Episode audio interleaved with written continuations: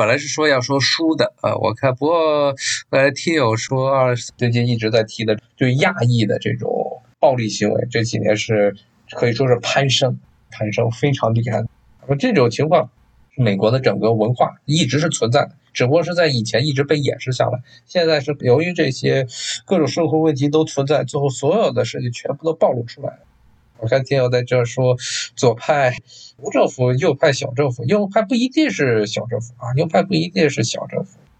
其实你要看啊，它这个很大的一个问题就是，大政府和小政府啊，与左不左、右不右其实没有一个直接的关系，不是说完全相对的关系。左派既有可能是这种要求政府有一定的这执政能力，但并不一定意味着。政府的这个大政府，左派的这种大政府和右派的这种大政府，它的目的完全有可能是不一样的。你要看它政府它的大小，这政府它这个规模的目的是在于什么地方？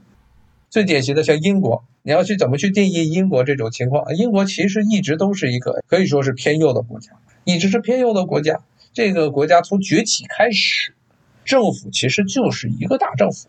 他们这些制定的大。量的法律，天天制定法律，然后这个执行力非常的强。民众起来一造反，像宪政革命，这一八四零年代宪政革命的时候，那政府直接是调着军队去那个街头去砍人。著名的这彼得卢屠杀事件，这政府是个大政府，但它是个右派的政府，资本家的政府。大政府不一定是意味着它肯定是左派，而且很有可能是右派的政府。OK，英国这种情况就是政府替这些资本家出去杀人，最后呢变成了资本家的利益和政府的利益是绑定在一块。比如说最典型的像是英国和布尔人的战争，和布尔人的共和国争夺南非的这金矿的开采权的事件啊，英国政府是完全是为了这些大资本家一小部分的这些金融资本，还有一些所谓的宝石商他们的利益去抢夺南非的这两个小国。两个这个布尔人建立的小国，他们打了一场战争。你要知道，那场战争对英国的创伤非常大，大到什么程度？他的总的这英国的打了三年战争啊，总的白银的消耗量甚至要超过，远远超过这个中国当时这个辛丑条约的庚子赔款赔的钱，赔的白银的数目。就中国要是把这些钱全部都拿去庚子赔款，所有的钱啊，当时是这要还上差不多五十年的这种庚子赔款赔的钱，全部用来去充当英国的军费都不够，是这么一场非常奇葩的战争。这场战争之后，英国基本上就是破产了，所以他才要收缩，开始这战线收缩，开始这个与俄国交好，不再与俄国在中亚地区进行这个所谓的大博弈，然后拉上法国去对抗。德国，因为他感到自己再用自己的一家之力去遏制住德国的崛起是不可能了。他在英布战争之中已经很明显的感觉出来自己是已经力不从心了，所以他们才要才要这样战线收缩。你说英国是不是一个大政府？它是个大政府。大政府是不是左派？它不是左派，它是完全是按照右派利益。当然，到了二十世纪的时候，由于这个工人运动还有这个社会的动荡，所以他被迫的。他开始做了一些有社会主义性质的这么一种让步，包括国家养老金制度、国家的这个医保制度开始建立起来。建立起来目的就像这个货币崛起这书中讲的一样，真的是福克森在这地方说的非常的赤裸裸。当时确实是英国这些政客们的心里话，就是他引用劳合乔治的说法说：“你不去搞这个，总有人会去搞的。有搞这个的人，他肯定能拿到选票。就看就看见政府。”他的真的关心的人群是只关心自己的金主呢，还是在超越自己的这个阶级属性？但是，在绝大部分国家是不可能超越阶级属性的。从某种角度来说，甚至呢，就是这种现在现行的这种所谓的大意识民主制，你要说他对于这个阶级的保护，既得利益者、既得阶级的保护程度，甚至要高于，说实话是要高于原来的君主专制制度。为什么这么说呢？君主专制，它的一个很核心的观点是，这个君主是高于一切的阶级的，他是处于一个超越于阶级的，是最上层的一名统治者来存在的。但是，作为一个所谓的在意志民主制的国家，绝大部分的这些议员，这些代议制选民选出来议员，他们实际上代表的是他们的金主的利益，而不是选民的利益。这也是为什么这个现在不说了，但现在已经很少有政治学者在这去说。但是呢，假设咱们穿越回去，穿越到这个十八世纪的法国，启蒙思想，当时所谓的启蒙思想最盛行的法国，那时候讲的不是民主制度，讲的是什么？是哲人王。所谓的这 philosopher king，什么叫哲人王啊？那个是柏拉图，古希腊的著名的这个政治学者、哲学家，乱七八糟各种各样的学家，柏拉图说的嘛，在所谓的这个共和国或者理想国之中说的嘛。这国家最优秀的制度是应该有这么一个非常精英的、超越这个阶级属性的这么一个君主，能够照顾到所有的人的利益。他的政策出发点实际上是为这个国家来做事情，而不是。为某一个特定的阶级来做事，这是当时当时的这些启蒙运动所一直倡导的这观点。后来，但是后来的发展与他们这想象不一样。欧洲这君主制国家，这些君主并没有成为哲人王，而是呢，他们被更加激烈的一种所谓民主制度，这种所谓的打着民主制度旗号的这么一种，其实是特定的资产阶级垄断政治权力的这么一种大意识民主制所这推翻了。后来，这种所谓的哲人王的观点就不存在，现在都没了。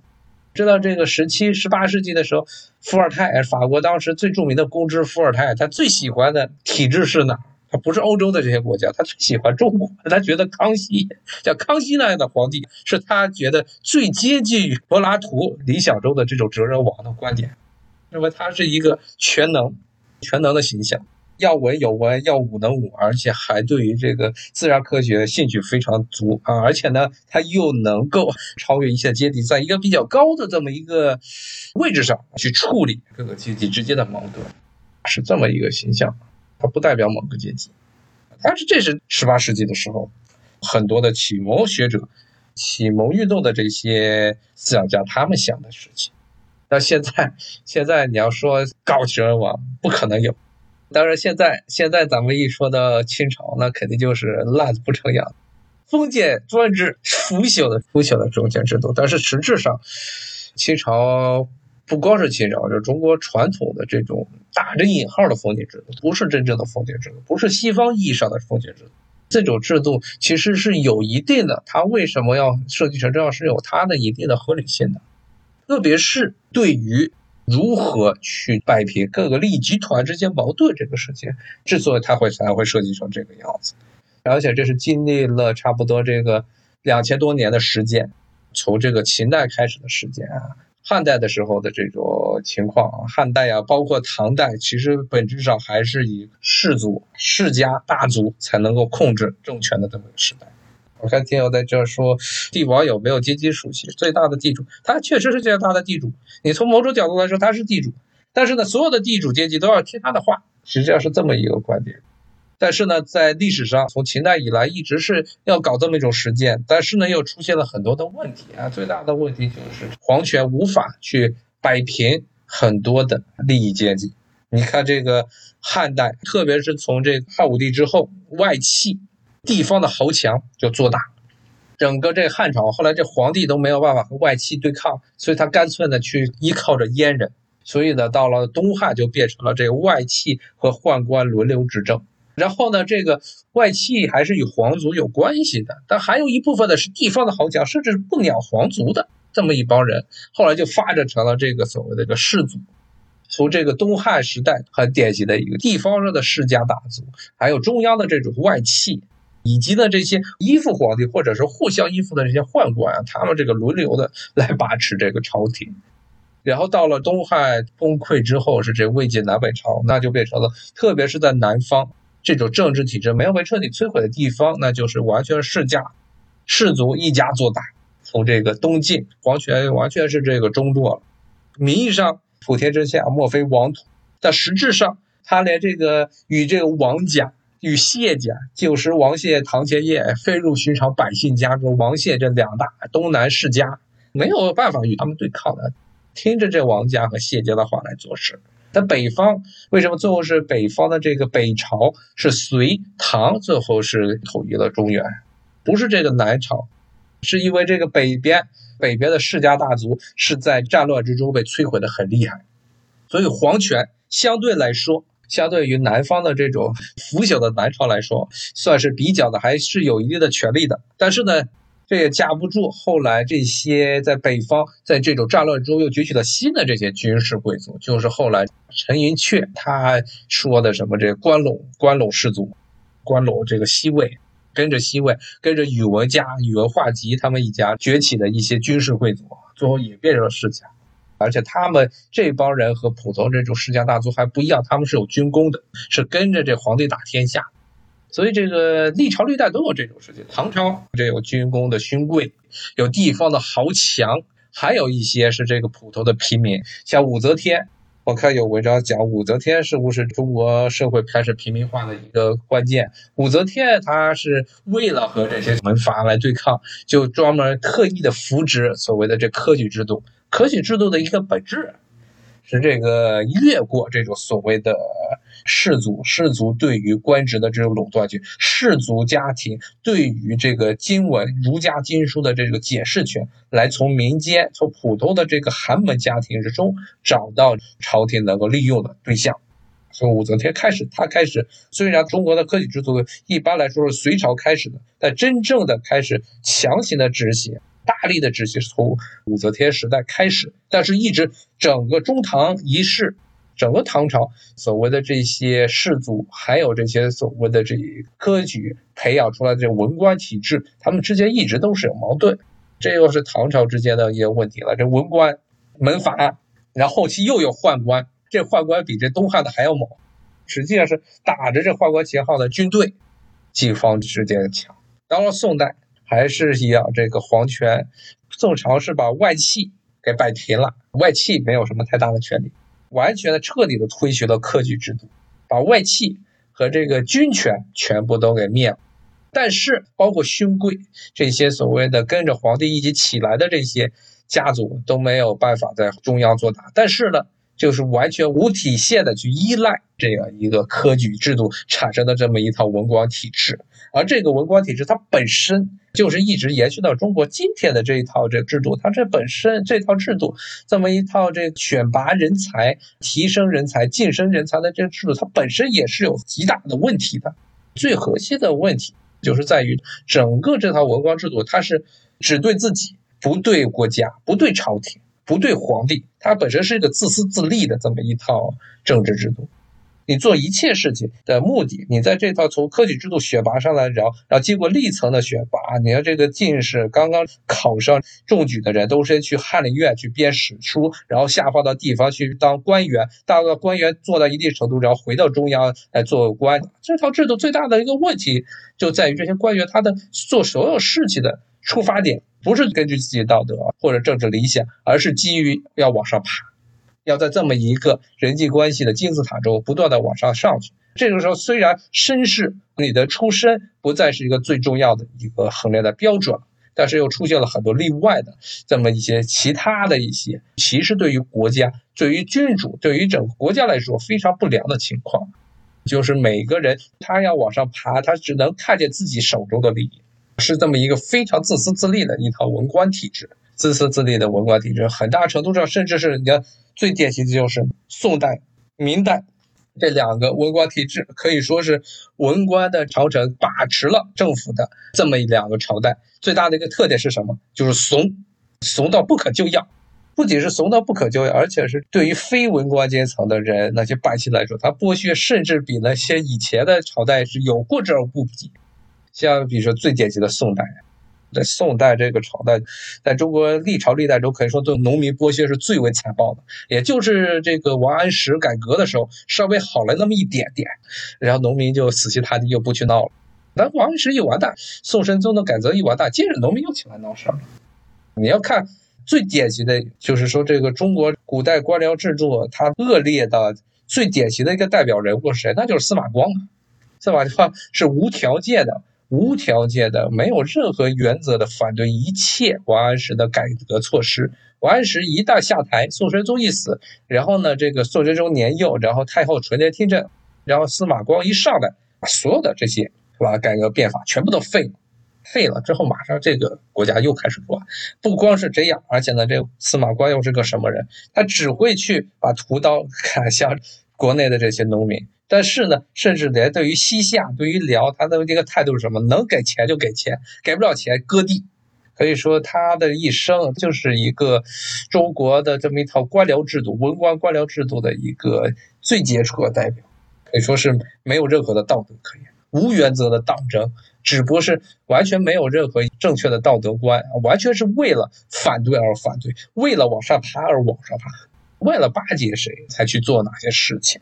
对于那些可以与自己没有直接关系的事情，那些国防的要事，他甚至是可以完全是可以抛弃。辽朝当时的这交织越南，能够割地就割地，能赔钱就赔钱，与我有什么关系？赔了钱，那最后苦的也就是边疆的那些士兵，跟他的晋升没有任何的关系。明朝也是一样。你看明朝现在的疆土，经常是夸张。现在明朝的疆土，经常网上流传的这些地图都是夸张的不可夸张，什么西藏啊，包括这东北，全部都画上去。其实明朝根本就没有对西藏、中国西藏和中国的东北地区实施任何形式上的有效的控制，甚至西北地区嘉峪关，别说这个哈密了，他们一般现在经常说什么明朝最西端的统治能够到现在的哈密地区，其实别说哈密了，就是嘉峪关。老师讲的这个是长城最西边的终点嘉峪关。嘉峪关到了这个十六世纪、十六世纪、十七世纪的时候，已经形同虚设。现在大家去青海、去青海玩，你说去这青海湖啊，在旁边这个驰马、这个唱歌啊，然后大家觉得这个非常美好的一个地区。但是有没有一直有人就觉得有点奇奇怪的地方？青海一般大家想象的应该是青藏嘛，青藏。应该是藏文化为主，但为什么这个地方有很多的蒙古族的 自治县、自治州？就是在明代的时候，这些蒙古族全部都是明代时候从别的地方，从蒙古高原或者从新疆那边迁徙到了青海。而这个明朝之所以设立嘉峪关的目的，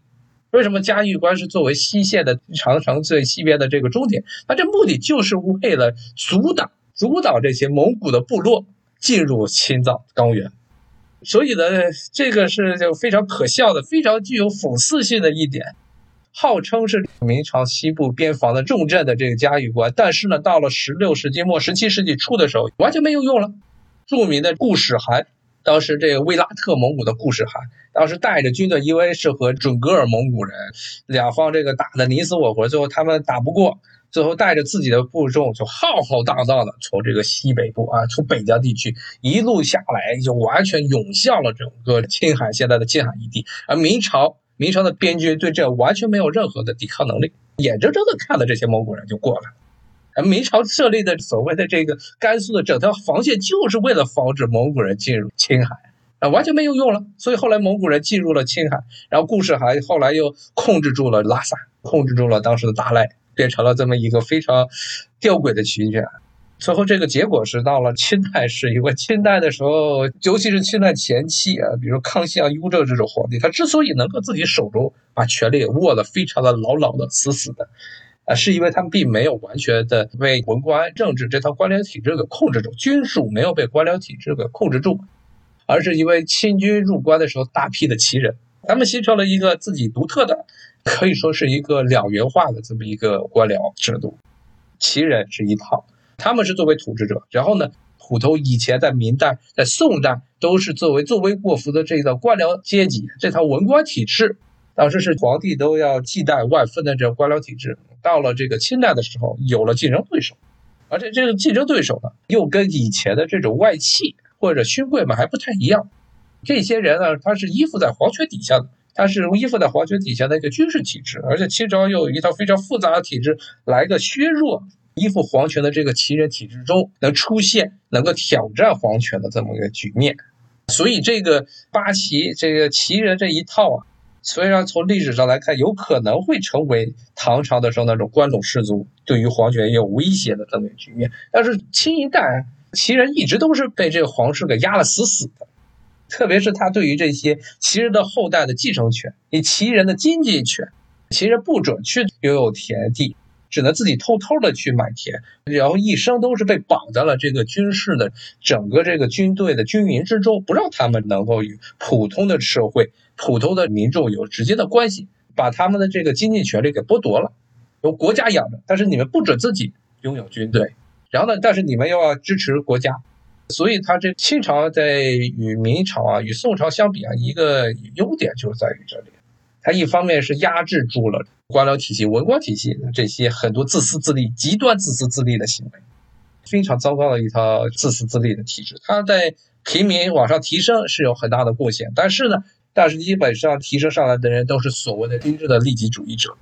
然后呢，但是这旗人这套有可能会变成会挑战皇权的这帮人，包括是各种各样的亲王、贝勒这些人。最后，皇权是由一套非常复杂的体制，把他们与整个社会割离开来，让他们不可能拥有土地，不可能拥有这个自己的军队。然后呢，不仅如此，对于亲王的防范是非常严格的。你看，这个清朝一直所谓的什么八大铁帽王，这八大铁帽王是世袭罔替，可以说就是他们父亲这一代是亲王，下一代还是亲王，但是其他的亲王除了这八大铁王王之外，其他的王爷到下一代全部都要降一级。多降几级到了最下层就变成普通的旗人，已经没有任何的政治殊荣。而且呢，这就算是八大铁王王，他的这个后代的选择权谁来当？比如说像这个肃亲王死了，下一代的肃亲王谁来当？那是由皇帝决定的，而不是说这肃亲王自己来指定，说我的某个儿子继承我的王位，不让，是皇帝说了，说你这个是谁来当，你就是谁来当。名义上是世袭罔替，实际上是管得非常严。所以呢，是清朝实际上是把自己的这些旗人和这些文官官僚全部都给压得死死的，所以皇权才能够做大。而且清朝除了皇帝都是奴隶，从某种角度来说是就是这样。但正因为是奴隶，所以 皇帝才能在一个比较高的层次上啊来处理国家的一些事情。所以清朝是一般被认为是这个中国这个专制集权集大成的。因为他对于这，基本上是把这几派人全部都给搞定了，把这些无论是自己的这外戚呀、勋贵呀、什么文官呀，全部都搞定了。但是呢，这套体制呢，最后也有很大的问题，就是这个皇帝自己的能力，皇帝一旦出事儿就完蛋了。最后是，虽然清朝呢是也是这个中国历史上这可能对于皇权、对于皇子的教育是最为苛刻、最为吓人的。天天不是九九六，之前也讲过，天天早上五点钟、三四点天还没亮就起来读书，啊，晚上八九点才弄完，就这么一套体制培养这些继承人。但是呢，到了中后期的时候，也是一旦有一个皇帝出事儿就全完蛋。那咸丰出事儿了，没孩子，一孩子马上被这个外戚。然后被这文官一起串通起来，把整个这皇权给抢过来了。然后呢，本身的普通的这些旗人呢，又因为他们一直是被清朝政府压制的，他也不可能在这个时候去真正的是保卫自己的皇帝，所以就变成了这么一个慈禧和这些底下的这些汉臣，所谓的中心四臣啊，什么曾国藩呀，什么李鸿章啊，左宗棠啊，张之洞啊，他们一起搞政治去了。然后呢？中国就进入了晚清时代，那名义上还是一个君主制的皇权国家，但是已经陷入了一个万劫不复。这帮人，呃，所谓的忠心几臣，你看最典型的是李鸿章这种人，也是从底下干上来的这个人，但是他也是就跟普通的文官体制中出来的官僚一样，也是极为贪婪、自私自利到了极点的这么一个家伙。那个政府从中央政府这个角度来说，无论是慈禧，她本身也是一个不断的是靠这个做跷跷板拉一派打一派上来一个人，他本身也并不是一个像之前的那些清朝皇帝那样，那真正的握有权力大权、大权在手这么一个人。所以他与这些汉臣、与自己底下的这些支持他的那些亲王，比如说恭亲王之间还在那内讧。最典型的就是中日甲午战争。中日甲午战争很明显的，中国之所以打得那么惨。这根本的问题，是当时这个清朝中央政府这个慈禧就是让李鸿章自己去打。他知道这个李鸿章当时已经一家做大了，尾大不掉了。北洋水师是他的，淮军是他的。你看整个这个中日甲午战争的时候，无论是陆地上的战争还是海上战争，全是李鸿章自己的家的。当时这清朝已经觉得这李鸿章手中的大权实在是太多，所以呢，宁可。慈禧宁可让东南的岛屿丢掉，甚至差点这个辽东半岛也丢掉，然后这个朝鲜也差点全部都完掉，也必须得把这李鸿章给消掉。而且李鸿章确实自己的军队打得太烂，这北洋水师算是唯一的亮点，但是李鸿章一直不准北洋水师出去与这个日军作战，然后一直要让他龟缩在刘公岛里，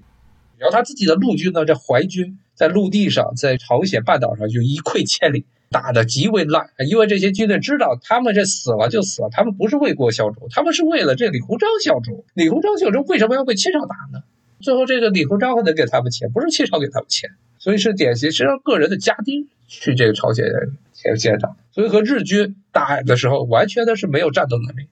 像整个平壤保卫战呀，一直打到辽东半岛，都打得非常的烂。而慈禧呢，就在这边看看乐子，就看这个李鸿章自己的这些家兵私军被这个日本人给整个打掉。最后还是李鸿章去签的马关条约。最后呢，慈禧要在他的脸上再踩一脚，出了事儿都是李鸿章自己的事儿。其实是可以说慈禧和这个李鸿章他们个人的，为了争夺势力，为了争夺这个对国家统治权，互相的在这明争暗斗。最后的一个高潮就是甲午战争。与其说是中国败于日本，不如说是中国败于内耗。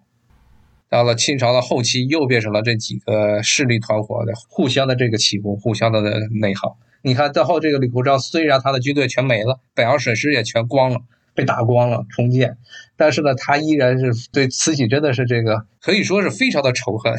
这也能解释为什么后来庚子国难的时候。庚子国难的时候会出来了破天荒的，在中国这个历史政治传统中从来不会出现的事情，就东南互保，东南几个地区公开的反对慈禧以这光绪皇帝、光绪帝发的各种命令，认为光绪帝没有发这种命令，是朝中有人作乱。然后呢，甚至他们都想好了，张之洞和这个李鸿章都想好了，一旦这个慈禧被抓，光绪或者这慈禧被外国人八国联军给杀了，他们就把李鸿章推成这个总理。推到总理的位置上，当然后来慈禧跑得快，没有被这个外国八国联军给逮到。不仅如此，而且慈禧后来也是拼命的去舔这个外国殖民者。所以李鸿章的这个诡计，李鸿章和这些南方的张之洞这帮人的诡计也没有得到实现。最后还是让这个李鸿章，当时已经半条腿入棺材的这家伙，又跑到了北京啊，又回到北京去跟这八国联军的殖民者去谈。辛丑条约弄了一个中国历史上最著名的奇耻大辱的，每一个中国人出一两银子的这么一个庚子国难、庚子赔款，其实就是内斗、内耗。今天一下讲太多了，咱们就讲到这儿了啊。今天怎么从美国的阶级固化一直讲到这种所谓的政治制度，然后又讲到了中国的这些政治内耗？谢谢大家的收听啊，咱们下回再接着聊啊，接着聊，谢谢，咱们拜拜啊。